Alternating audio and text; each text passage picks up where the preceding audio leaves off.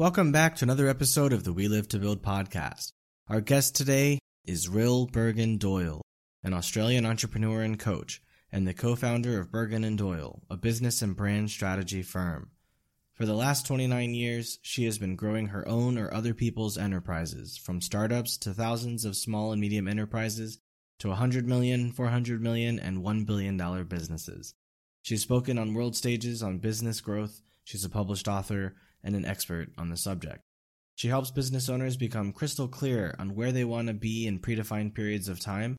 Then they work together to identify the key leverage points and exact steps to achieving those goals.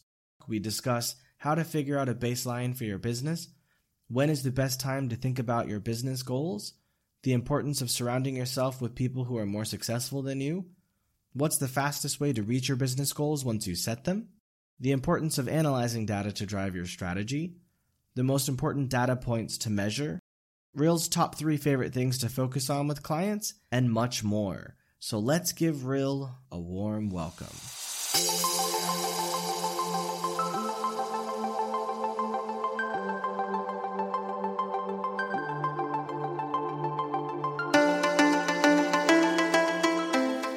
Welcome to We Live to Build. My name is Sean Weisbrot, and I'm an entrepreneur, investor, and advisor based in Asia for over twelve years. Join us every week to fast-track your personal growth so you can meet the ever-increasing demands of the company or companies you are passionately building. Time waits for no one, so let's get started now.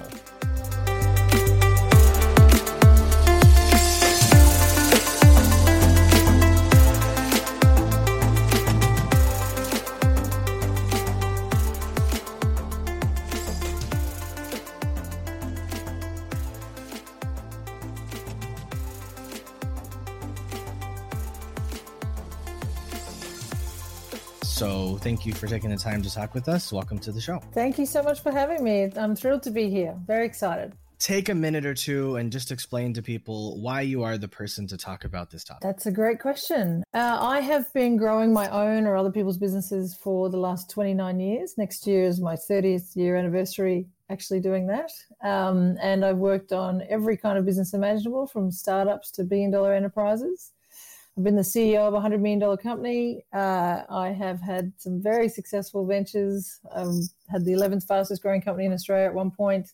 I'm in the top fifty female entrepreneurs here, and have been a uh, finalist in what's called the Telstra Business Awards, uh, which is a big deal down here. So, so, and really the big thing I've noticed is that many business owners and many people who want to go into business don't understand strategy enough, and they certainly don't understand that they... Uh, and what they want matters as the means to set their strategy.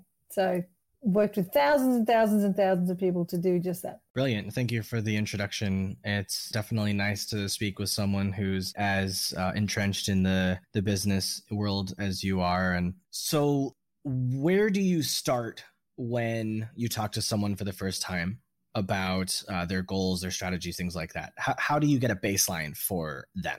Or how do you help them to figure out a baseline? If we're talking about someone who is in business or wants to go into business, there are four main things that I've seen over the years that are why people want to go into business or why people have businesses. One is wealth creation. They think they can earn more there than they could in a job. The other is lifestyle. So they want to have freedom and flexibility and be their own boss.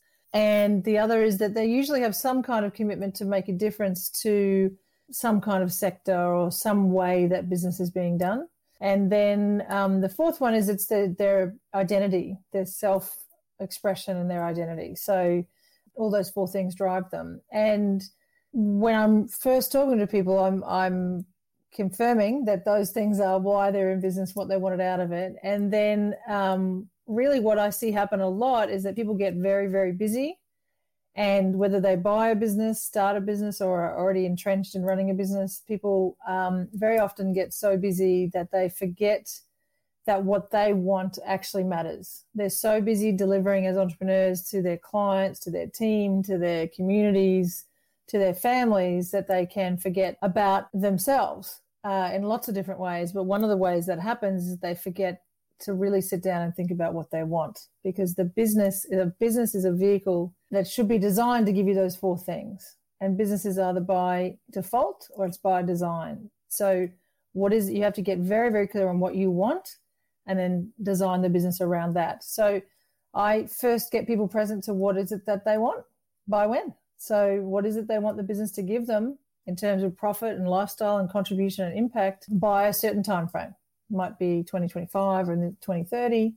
What do you want the business to give you? And then um, once we're clear on that, or even valuations, once we're clear on all of that, we then figure out what the gross revenue needs to be. And then you get into the strategy of, well, how do we achieve that, with whom, in what markets, and how many of, and what's the way to get to that market, and how do we deliver, and all of that other stuff. I was just thinking while you were saying that, shouldn't that be something that they think about before they start a business, not after they're already in the middle of the business? It should, but very often, I mean, I literally did a two-day strategy intensive with business owners yesterday, um, married couple who are in business. They've been in business for six years now, and they're beautiful and amazing. And they just got in, like most people, Sean, what, what people do is they have this idea and they might have an initial plan where they think it's going to go like this. I think if we get into it and we'll do this and we'll do that and we'll do this, this is what will happen. But then they get into the business and they get super busy. And then they just get entrenched in the doing of that business, and they forget about themselves. They forget about what they really wanted, or they lose sight of what they really wanted because they thought the business was going to be different than it is. So, you know, those people have been working their little butts off for the last six years, and they're just now at the point of going, whew, we thought it was going to get easier at some point, but it's not, because they were just going to keep working. They added nine hundred thirty-eight new customers last this year in, in COVID, and then they wondered why they were tuckered out. But at the same time, they weren't really not really making the profit they need to be making because they haven't got the right strategies in place, because they haven't stopped to go, hang on, hang on, hang on, hang on. Now that I'm in this thing and now it looks like this, what is it I now want? So yes, you should definitely do it before you start. What do you want the business to give you in terms of profit and lifestyle and impact?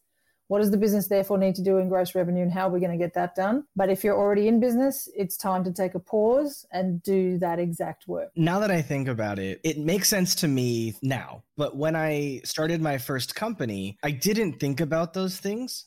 And I think that's why I went broke and, and had burnout doing it. And if I guess if I had known that then, I might still be doing that business now, and we may have never met, because I'd probably still be in China and not running a podcast uh, globally.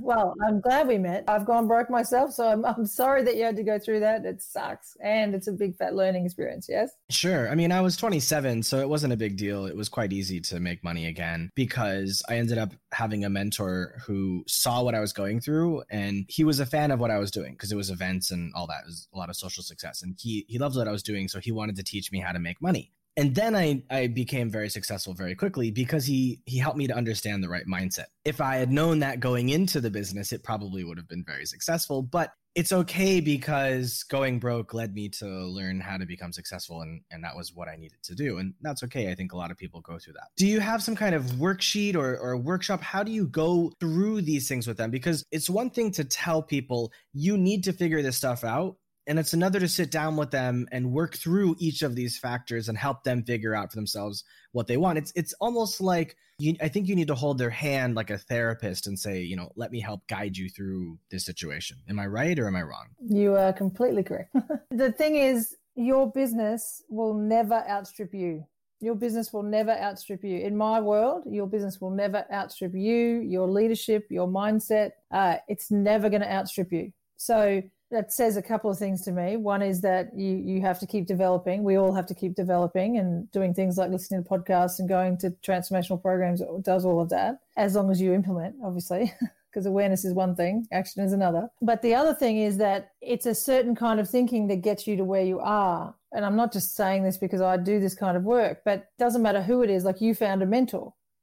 That mentor had a different mindset, a different way of thinking, and gave you an access to then be able to think that way, right? You cannot do this stuff in a vacuum, because you're your own little vacuum. You're your own little cosmos of what's possible, not possible. But when someone outside goes, well, how about this? And what about that? And have you thought about this? And I'm sure you could do this. I mean, this couple I was with in the last two days, I have absolutely no question about their ability to grow a, you know, a, a fifteen million dollars business in the next five years.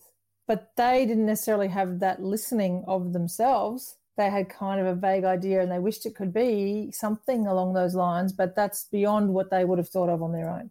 So absolutely, people need a mentor or someone to work with to really answer some of those. T- what do you want? Is not it, most people can tell you what they don't want. They can't tell you what they actually want. They'll say, well, I don't want this, and I don't want to work twenty-four hours a day. And I, and I said, well, what do you want? Well, I want a million dollars paid to me at the end of every year, and I want six months off a year. Okay, that's clearer. I think everybody would be okay with that. Well, and the other thing that happens is when I have those conversations, they either embiggen themselves, which is unnecessary, where they go too far beyond what you could say is the realm of rea- the reality for that business, or they diminish themselves.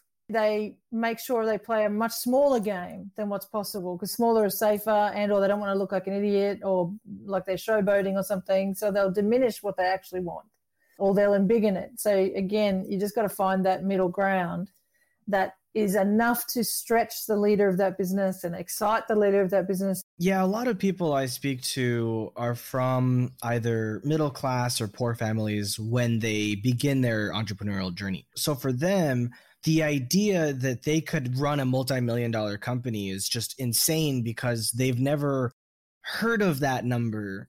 They've never worked with that number. And so the idea of having that number to play with just seems out of the realm of reality for them.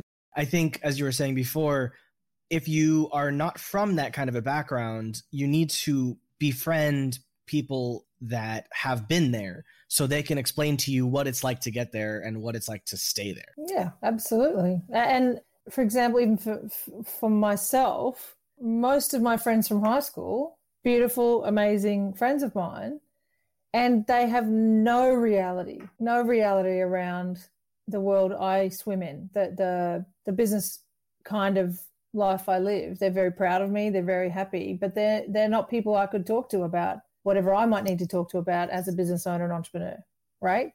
Because they don't have that. There's no context for that. It's like saying, well, I swim and you run. Now let's talk.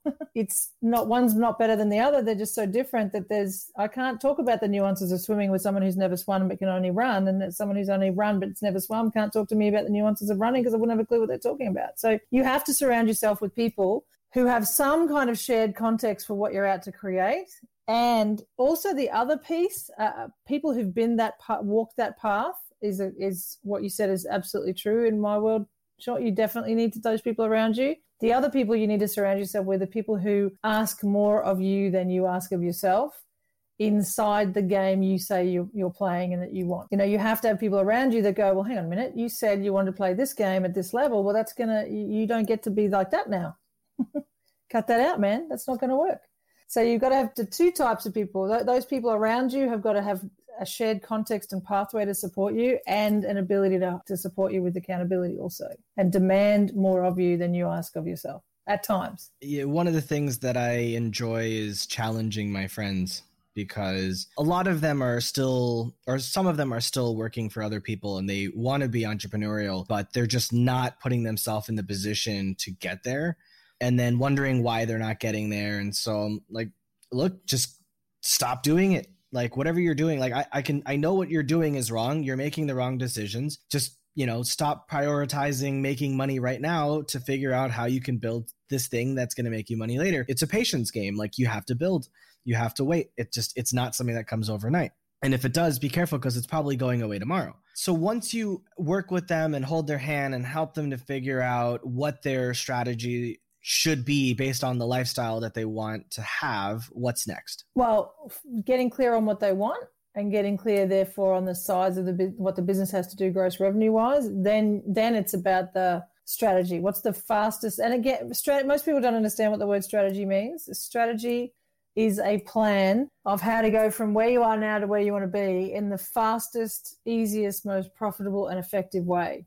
So to give you an example, I did um, some work with a construction company, had been very heavily hit during COVID with that leadership team, and had them get very, very clear on what, what it was the, what did the business owner want? What is that there for? What, what do we all as a group say is possible for this business to produce?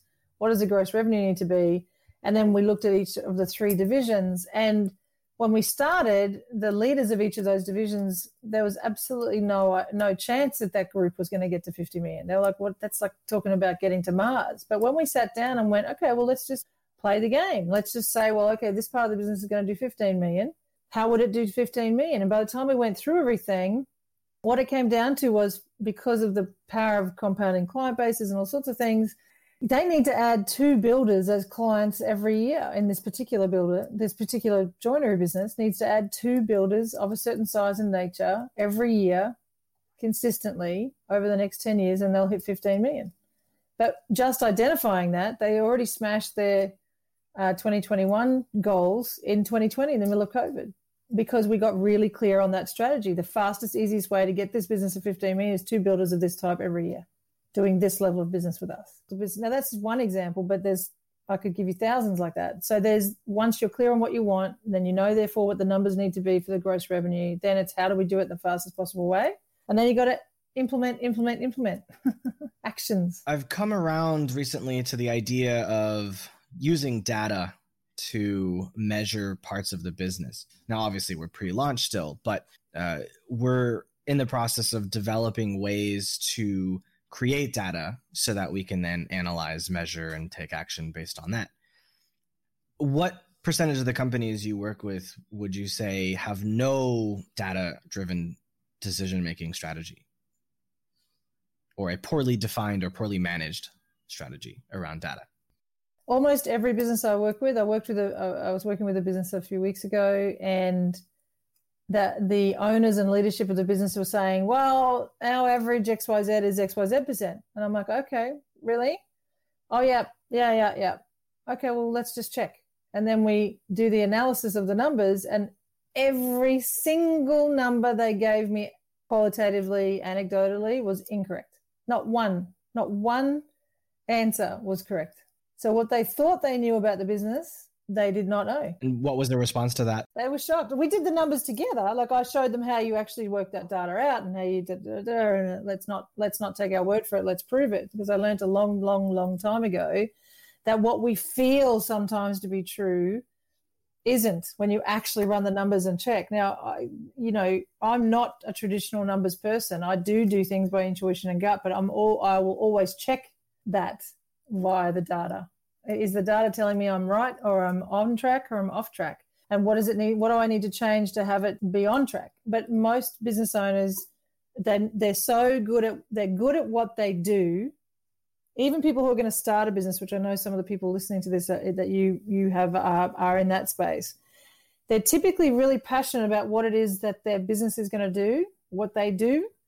They're not great at all the business stuff that ha- that wraps around that, financials being one of them. Really understanding the financial the financials of a business, and being able to understand and read that data as it as it applies to marketing and sales. So if you don't know what your average transaction is, well, you how are you going to lift it? Uh, which is a leverage point in the business. If you don't know what your conversion rate is, how are you going to lift it? And every business you ever ask will tell you their conversion rate's eighty percent, seventy-five or eighty percent. It's not. I guarantee you it's not. But the minute you track it, you can figure out what it is, and then you can lift it. So that that use of data in that way for meaningful, either understanding of your customers, or understanding the sales and marketing process better, understanding where your customers are experiencing a fabulous brand experience with you or not, is incredibly, incredibly important. And I would say, yeah, uh, the vast majority of businesses don't have a handle on the right data. So then what would you say for the average company, the most important data points would be to measure? So I'm looking for what are the leverage points that are either going to are going to have this business grow in a more easy and effective way, and or there might be things that are going to block that. So we have to handle them as well. But I'm looking for leverage points, and leverage points are things like our conversion rate, number of inquiries to actual quotes, or to actual estimates, or to actual becoming customers, uh, what the average, uh, average, all your different customer levels or client levels, and what they spend with you. Uh, and it doesn't matter what type of business it is, from an I T company to I was just talking to, I was just working with a business that does massive flexi tanks. So not hard-sided tanks, water tanks. Uh, so it doesn't matter if your average sales three hundred grand or thirty grand, you need to know what it is. And then you need to focus on driving that up. Uh, your profitability points, there's lots of different profit points. Yeah, there's many to look at. The rate of returns, the rate of repeat sales, the average, the lifetime value of a client. There's there's a lot, but every business will have its own version. But what you're really looking for is what are the levers, what are the points in the business that would, if I just tweak this, it will grow the business. That's those are the numbers to be looking for. What is the most favorite part for you about doing this? You said it was growing businesses. Maybe you can go a little bit deeper and explain what part of this process is your most favorite. So it's probably two things for me. One is the my most favorite part of the process is having someone figure out what they really want and then making sure that the vehicle they have called their business can actually deliver that for them. And here's how. And figuring out, well, if you just do this, this, and this, then that's going to happen. And for most business owners and entrepreneurs, that is mind-boggling because they've been looking at this thing and working on this thing and it hasn't given them what they wanted yet fully in all areas.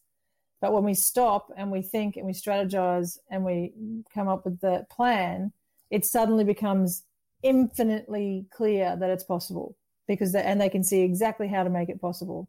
And the the The second part uh, of what I love the most is just the joy and renewed hope and excitement that um, business owners and entrepreneurs get when they get really clear about that stuff. Because let's face it, you know, you've had a business, you've got another business now.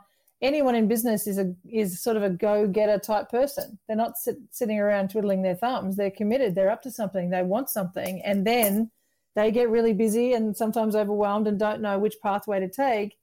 The minute they have that clarity again, they're, they're off, you know, and they're out making stuff happen again inside an inspiring context and they feel joyful again. It's a, it's such a gift to be able to work with people as they go through that process. It's funny. I don't know why, but when you were talking about that, it reminded me, I've seen Hell's Kitchen or Nightmare Hotel or whatever it is, where like he goes in and he, he looks at everything that's wrong. He tells them how they're screwing up and how they could fix it. And by the end of it, they're like, yeah, we're going to, we're going to do it. We're going to change our business. We promise we're going to change. And then like a few months later, he goes back and checks in on them. Some of them are successful in the change and some of them have fallen back to the way they've done. And I'm sure you've probably had people you've worked with that said, okay, we're planning on doing this and then maybe there isn't a result and it's not your fault, it's their fault for not changing. Yeah, absolutely. Well, the, the, if I was known for any kind of mantra, it would be your business is a reflection of you. Your business is a reflection of you. So whatever stuff you have, that's what I was saying before about your business will never outstrip you. So if you haven't handled something in yourself, it is going to show up. But the, the biggest personal development program on the planet, other than having kids, is having a business. There is no better place to develop yourself as a person because all of your stuff is going to show up in reality, in the business. That is fantastic. You are going to confront every belief you've ever had about money. You are going to confront every belief you've ever had about yourself. You're going to confront every belief you've ever had about what's possible, what's not possible. You're going to put a ceiling on yourself without even knowing you're doing that. Then you're going to have to, you're going to hit that ceiling and have to figure out how to break through that ceiling. You're going to have to deal with people, the clients, the team, the suppliers, the funders, the banks. The, oh, my Lord, there's just nowhere else that you get stretched as hard other than being a parent, in my view, and I've been both. It's also what is so incredibly exciting and rewarding. You know, I was with uh, probably twenty business owners this morning, and the general theme was, holy schmoly, twenty twenty has been a tough year given what's gone on, but boy, have we grown. And these are business owners that are starting out or business owners that are very well established. And, you know, there was a couple of them saying it was their best year ever. And not necessarily financially, but because they they feel like a completely different human where other stuff is now completely different, different and possible where it was not before. You know, it's the, one of the most rewarding things is that personal growth and personal development that you experience inside being a business owner and entrepreneur. Yeah. And through Help A Reporter, which is how we met, I've met a lot of other people that had similar stories like twenty twenty has been really hard, but it has changed my life. Uh, for example, one guy, his name is Brett Downs. He was working for a company that helped people get backlinks for their website. And often their clients would have them use Help A Reporter to, you know, get these backlinks. And his company that he was working for shut down, and he decided to take all of the clients he was working with and start working with them directly. And within a year, he now has multiple employees and makes tremendous amounts of money he never even imagined was possible. And he's just trying to figure out how to, you know, keep it growing and, and make it make sense without going insane. So I, I love meeting all these just random people around the world who have these incredible experiences that are so different from my own. I'm curious, what made you know that you wanted to spend your life doing this? What got you excited about entrepreneurship? When did you know? Who inspired you? Uh, I think my mum inspired my mother. Uh, I sounded very, I sounded very Aussie then, didn't it? My mum, but it was my mum really. She had. So I'm uh, I'm fifty, and um, so my mum had her first business when I was three. So if you imagine in nineteen seventy-three, she didn't have any money. Uh, so it was, my father was an off is an engineer, so he was doing that. And her and her best friend decided they were going to have a business, and so they opened up. My mum used to be a model, so she opened up a fashion boutique, and they went to all the fashion suppliers in our city and convinced them to give them the stock on consignment, which was, you know, not done. So for me, I started, you know, in grade one when I was six. I would, on occasion, catch a cab from school to my mother's business, which is, you know, unheard of. You, you wouldn't ever do that now. But uh, but you think about the lack of support that she had, uh, the childcare structures that exist now didn't exist then. So what they would do is one mum would have, her best friend had two sons. So mum, one mum would have the three kids for three days a week while the other one was in the business, and then the, they'd swap, and the other one would have the three kids for two days, and the other one would go in. So, you know, I grew up in that environment, and when I say, I mean, lit, she pretty much had businesses most of my life in one way, shape, or form, and so I guess that just was in my blood from the from always. And so I, I went to uni to do a degree, not really because I wanted to go down a pathway, I guess. And then it, I just got very, very interested in there's got to be a better way to do business. And I think it's such an exciting opportunity. Uh, and I, I, the other thing I had, I wanted to have my first business when I was fifteen, but I wasn't allowed. Uh, so it's just been in my blood all the time. Now, did you ever spend any time in her business as a kid? Were you like selling, you were selling things for her and all that? Yeah, all the time. So when I was in my teens, for example, my part-time job other than um, babysitting was in at the shop. And it was a high-end, uh, by, by this time, this particular business that they had, my parents ended up having this business together, and um, it was the first business my father had ever been involved in that we'd owned. Otherwise, it had always been mum. And so I would work there on a Thursday night and a Saturday morning, and then in school holidays, mum and dad would go and have a couple of days off and leave me to run the business. So I'd be sixteen running the business while they were having a break. I was on school holidays. So yes, definitely. Uh, and I'm I'm very clear that that experience of being in those environments where you're dealing with the public gave me training in being able to speak to anyone, anytime about anything, being able to just quickly relate to someone. Uh, so that was the real gift of that. I totally agree about being put into this kind of adults world type thing. Because when I was in high school, I worked for my dad. He was a dentist. And so a lot of what I did was in the front office, dealing, you know, calling insurance companies, verifying patients' insurance, calling patients to confirm their appointments, saying hello to them, getting their charts, making small talk when they leave, collecting money and all that. That was, you know, in my teens, talking to people in their twenties, thirties, forties, fifties, sixties, seventies, eighties, nineties. It gave me this incredible opportunity to spend a lot of time really talking to them. That also, I think, put me in a good position because at the same time, I was also involved in a teen youth group, and I was um, every semester I would be on the leadership board of the chapter, sometimes being like the treasurer or the uh, the vice president in charge of finding uh, new members and then uh, recruiting them, bringing them on and training them so that they understand how things work. I think all of those things combined really gave me uh, not only the ability to move between different worlds, but also to not be afraid of expressing myself and, and learning more about other people and all that. And I think that's definitely one of the reasons why I'm in business now. I was on a student union as well at my university. My first sales and marketing role was I was the director of P R for our student body, student union. Uh, it was a good, a good little practice though. Good little practice run. When I was in college, I never really had a job except for being like a summer camp counselor. I was very fortunate that my parents had paid for my college, like when I was a kid. So they, they prepaid for college, and then they bought a townhouse so that like I could live there and not have to pay rent and all that. And so what I would do was, it was a two bedroom. So I would rent out the other room. I'd have to find the person. I'd have to get them to give me the rent. I'd set the the rates and all that. And then I would pay the bills every month with that money. And whatever was left over was the money that I could spend that month. And usually it was like one hundred fifty dollars, two hundred dollars. And this was, you know, two thousand four to two thousand eight. It wasn't that long ago. And that didn't really last very long, but I somehow found a way to make it work because I didn't have to pay for rent, which was the most expensive thing. And I didn't have to pay for, for school, so I didn't have any student loan debt. So I was very fortunate that my parents uh, set me up right in that regard, um, where a lot of my friends didn't have any of that. And they are still to this day paying off their student loans. So I'm I'm very fortunate for my parents for, for giving me all of these experiences, and I hope that I'll be able to do the same for my kids. So what is a question that I didn't ask so far that you wish I've a- I'd asked? You could ask me about mindset. Okay, go for it. Well, I mean, this year in particular, um, people have asked me a lot about what should people be doing in, in COVID and even twenty twenty-one. Like twenty twenty-one, in my estimation, is not going to be a picnic either, probably even twenty twenty-two. But the thing I've been working with clients on a lot this year has been three things. One is perspective, two is strategy, and three is action.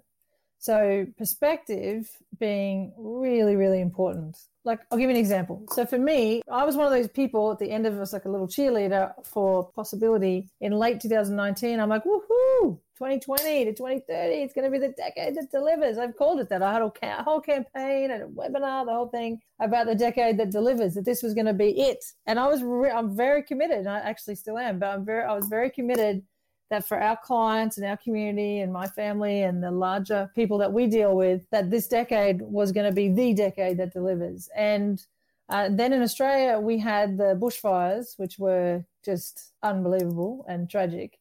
And then, of course, we just started to come out of that, and then COVID hit. And uh, so for a minute there, I was like, this twenty twenty business, there's nothing decade that delivers about this. This is...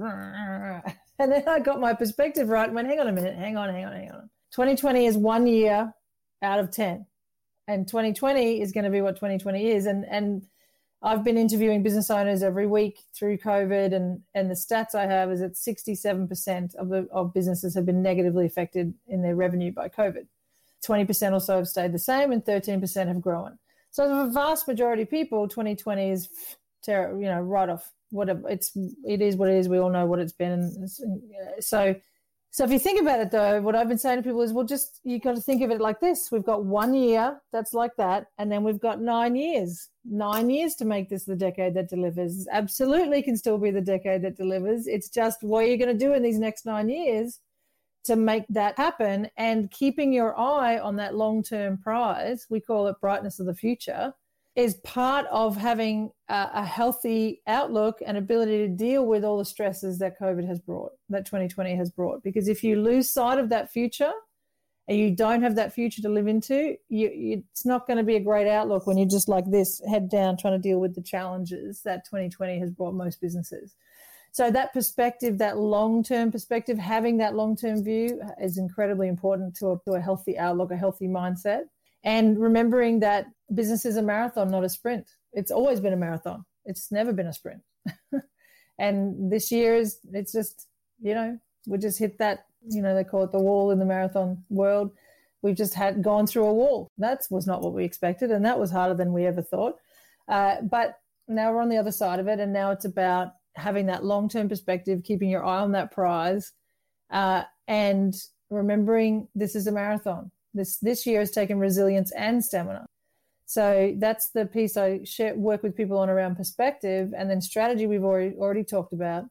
And then actions is very, very dangerous and very common for people through this year to be so focused on the short-term acute things they had to handle, which we all had to handle, that they make errors in judgment and they don't take the right actions. There was a whole bunch of people that were in the wait and see, what I call the wait and see, hope and pray pack. That's not where you want to be. You want to be in the, I'm on the front foot. I'm, I've got my eye on the prize. I'm making decisions in this moment based on that long-term context and what I have to handle. And I'm not going to wait and see. I'm going to get on with it. So I guess for me, those three things are, are key to being able to have a powerful, positive mindset in the midst of all of this. I totally agree. Those things are really important. In terms of perspective, I know a lot of people that I spoke with, they kept saying, oh, my business, my business, what am I going to do? And I was saying to them back in April, May, like, look, this is going to be twenty-four months. Like, just get over it. You need to stop thinking about, oh, life is, it's going to come back, you know, when are we going to go back to normal? And I just go, like, that life is over. It's never going to come back. Whatever the future looks like, it has nothing to do with what the past was. You know, we may for the next decade be socially distancing and wearing masks, even if there's no virus, because we're afraid of another virus. Who knows? But whatever happens, it's not going to be that life. It's never going to come back. Stop thinking about it. Get over it and start thinking about what you're going to do about it. And the second point related to perspective is that I think it's actually been great because you see in times of turmoil, the weak businesses flush out and the strong businesses thrive. And in particular, in my sector in remote work, it has become one of the most important industries in the last year just because of the virus. And where people were starting to think about A R and V R being something that could potentially be important in five or ten years, we're kind of playing around with it now.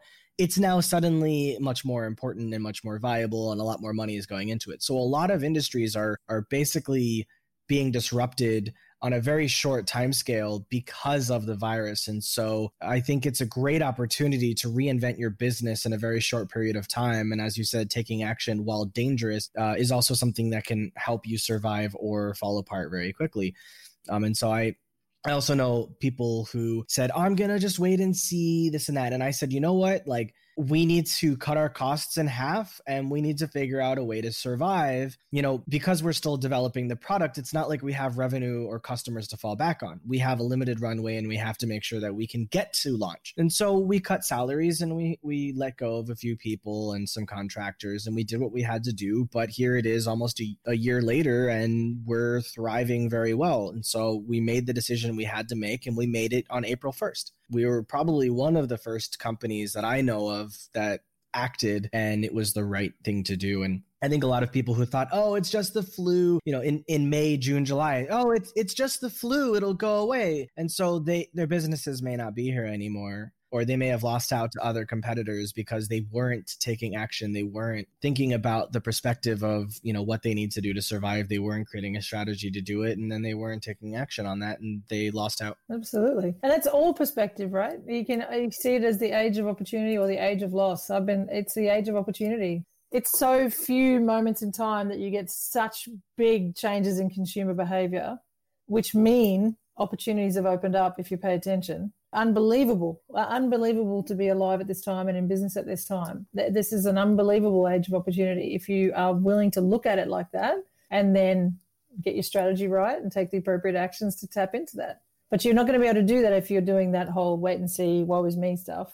It's got to be, you got to go, okay, where is the opportunity in this thing? I have to find the opportunity in this thing. Yeah, and the opportunity is all around us. I mean, if you look at the Great Depression in the nineteen, uh, you know, nineteen twenty-nine to nineteen, let's say thirty-six or so, the people who made the most money were the ones who had cash ready to buy assets that had fallen apart, that had been depressed. People lost their homes, lost their businesses. That was the one of the greatest opportunities for wealth transfer in our in our known lifetime. And, you know, two thousand eight was another example of that. Whenever you see the bottom of a market cycle, that's when the smart people have their money ready, when all of the other ninety-nine percent of the people lose their money.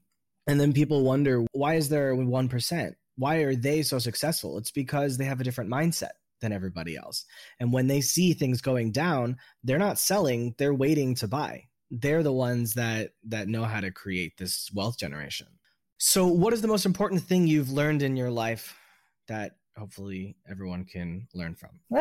That's a big question. Oh, the most important thing. Personally, for me, it is um, having a focus on being of value, being of service, uh, being a contribution. If you come at life from that perspective as a person, if you come at that business from that perspective of how can I add more value, whom can I add more value to, how can I be of more service, how can I be a greater contribution for my market, uh, for the people I'm here to serve, the business will grow. So that's probably the the thing I've learned over and over and over again, that the more you're of service, the, the more you add value, the the better the business will be and the better your quality of life will be. Have your attention on others. Put your attention on others and you get what you want. Yeah, I totally agree. I think people sometimes are too worried about themselves or what other people think about them, or uh, all sorts of negative garbage just running around in their mind, preventing them from being more realistic about life in the world. And so hopefully people can, it, hopefully that will remind people to be more mindful of themselves. So what is the thing closest to you right now that uh, people should know about? I guess that, you know, whether you have a podcast or a blog or something that you're doing that you want to draw attention to. Just go to my website, which is ril bergen doyle dot com. There is the opportunity there to um, watch a a webinar where I talk about a nine-point strategy for massive growth. And there's also materials there where you can download workbooks and all sorts of cool stuff. Great. So all that'll be in the show notes at we live to build dot com slash listen. All right, brilliant. Thank you. Uh, it's funny that you mentioned about entre- entrepreneurship being a marathon, not a sprint, because that's my motto for this podcast. So it's something that, that I say at the very end of every episode. So I'll say that now. Entrepreneurship is a marathon, not a sprint. So take care of yourself every day. Thank you very much, Ril Bergen Doyle.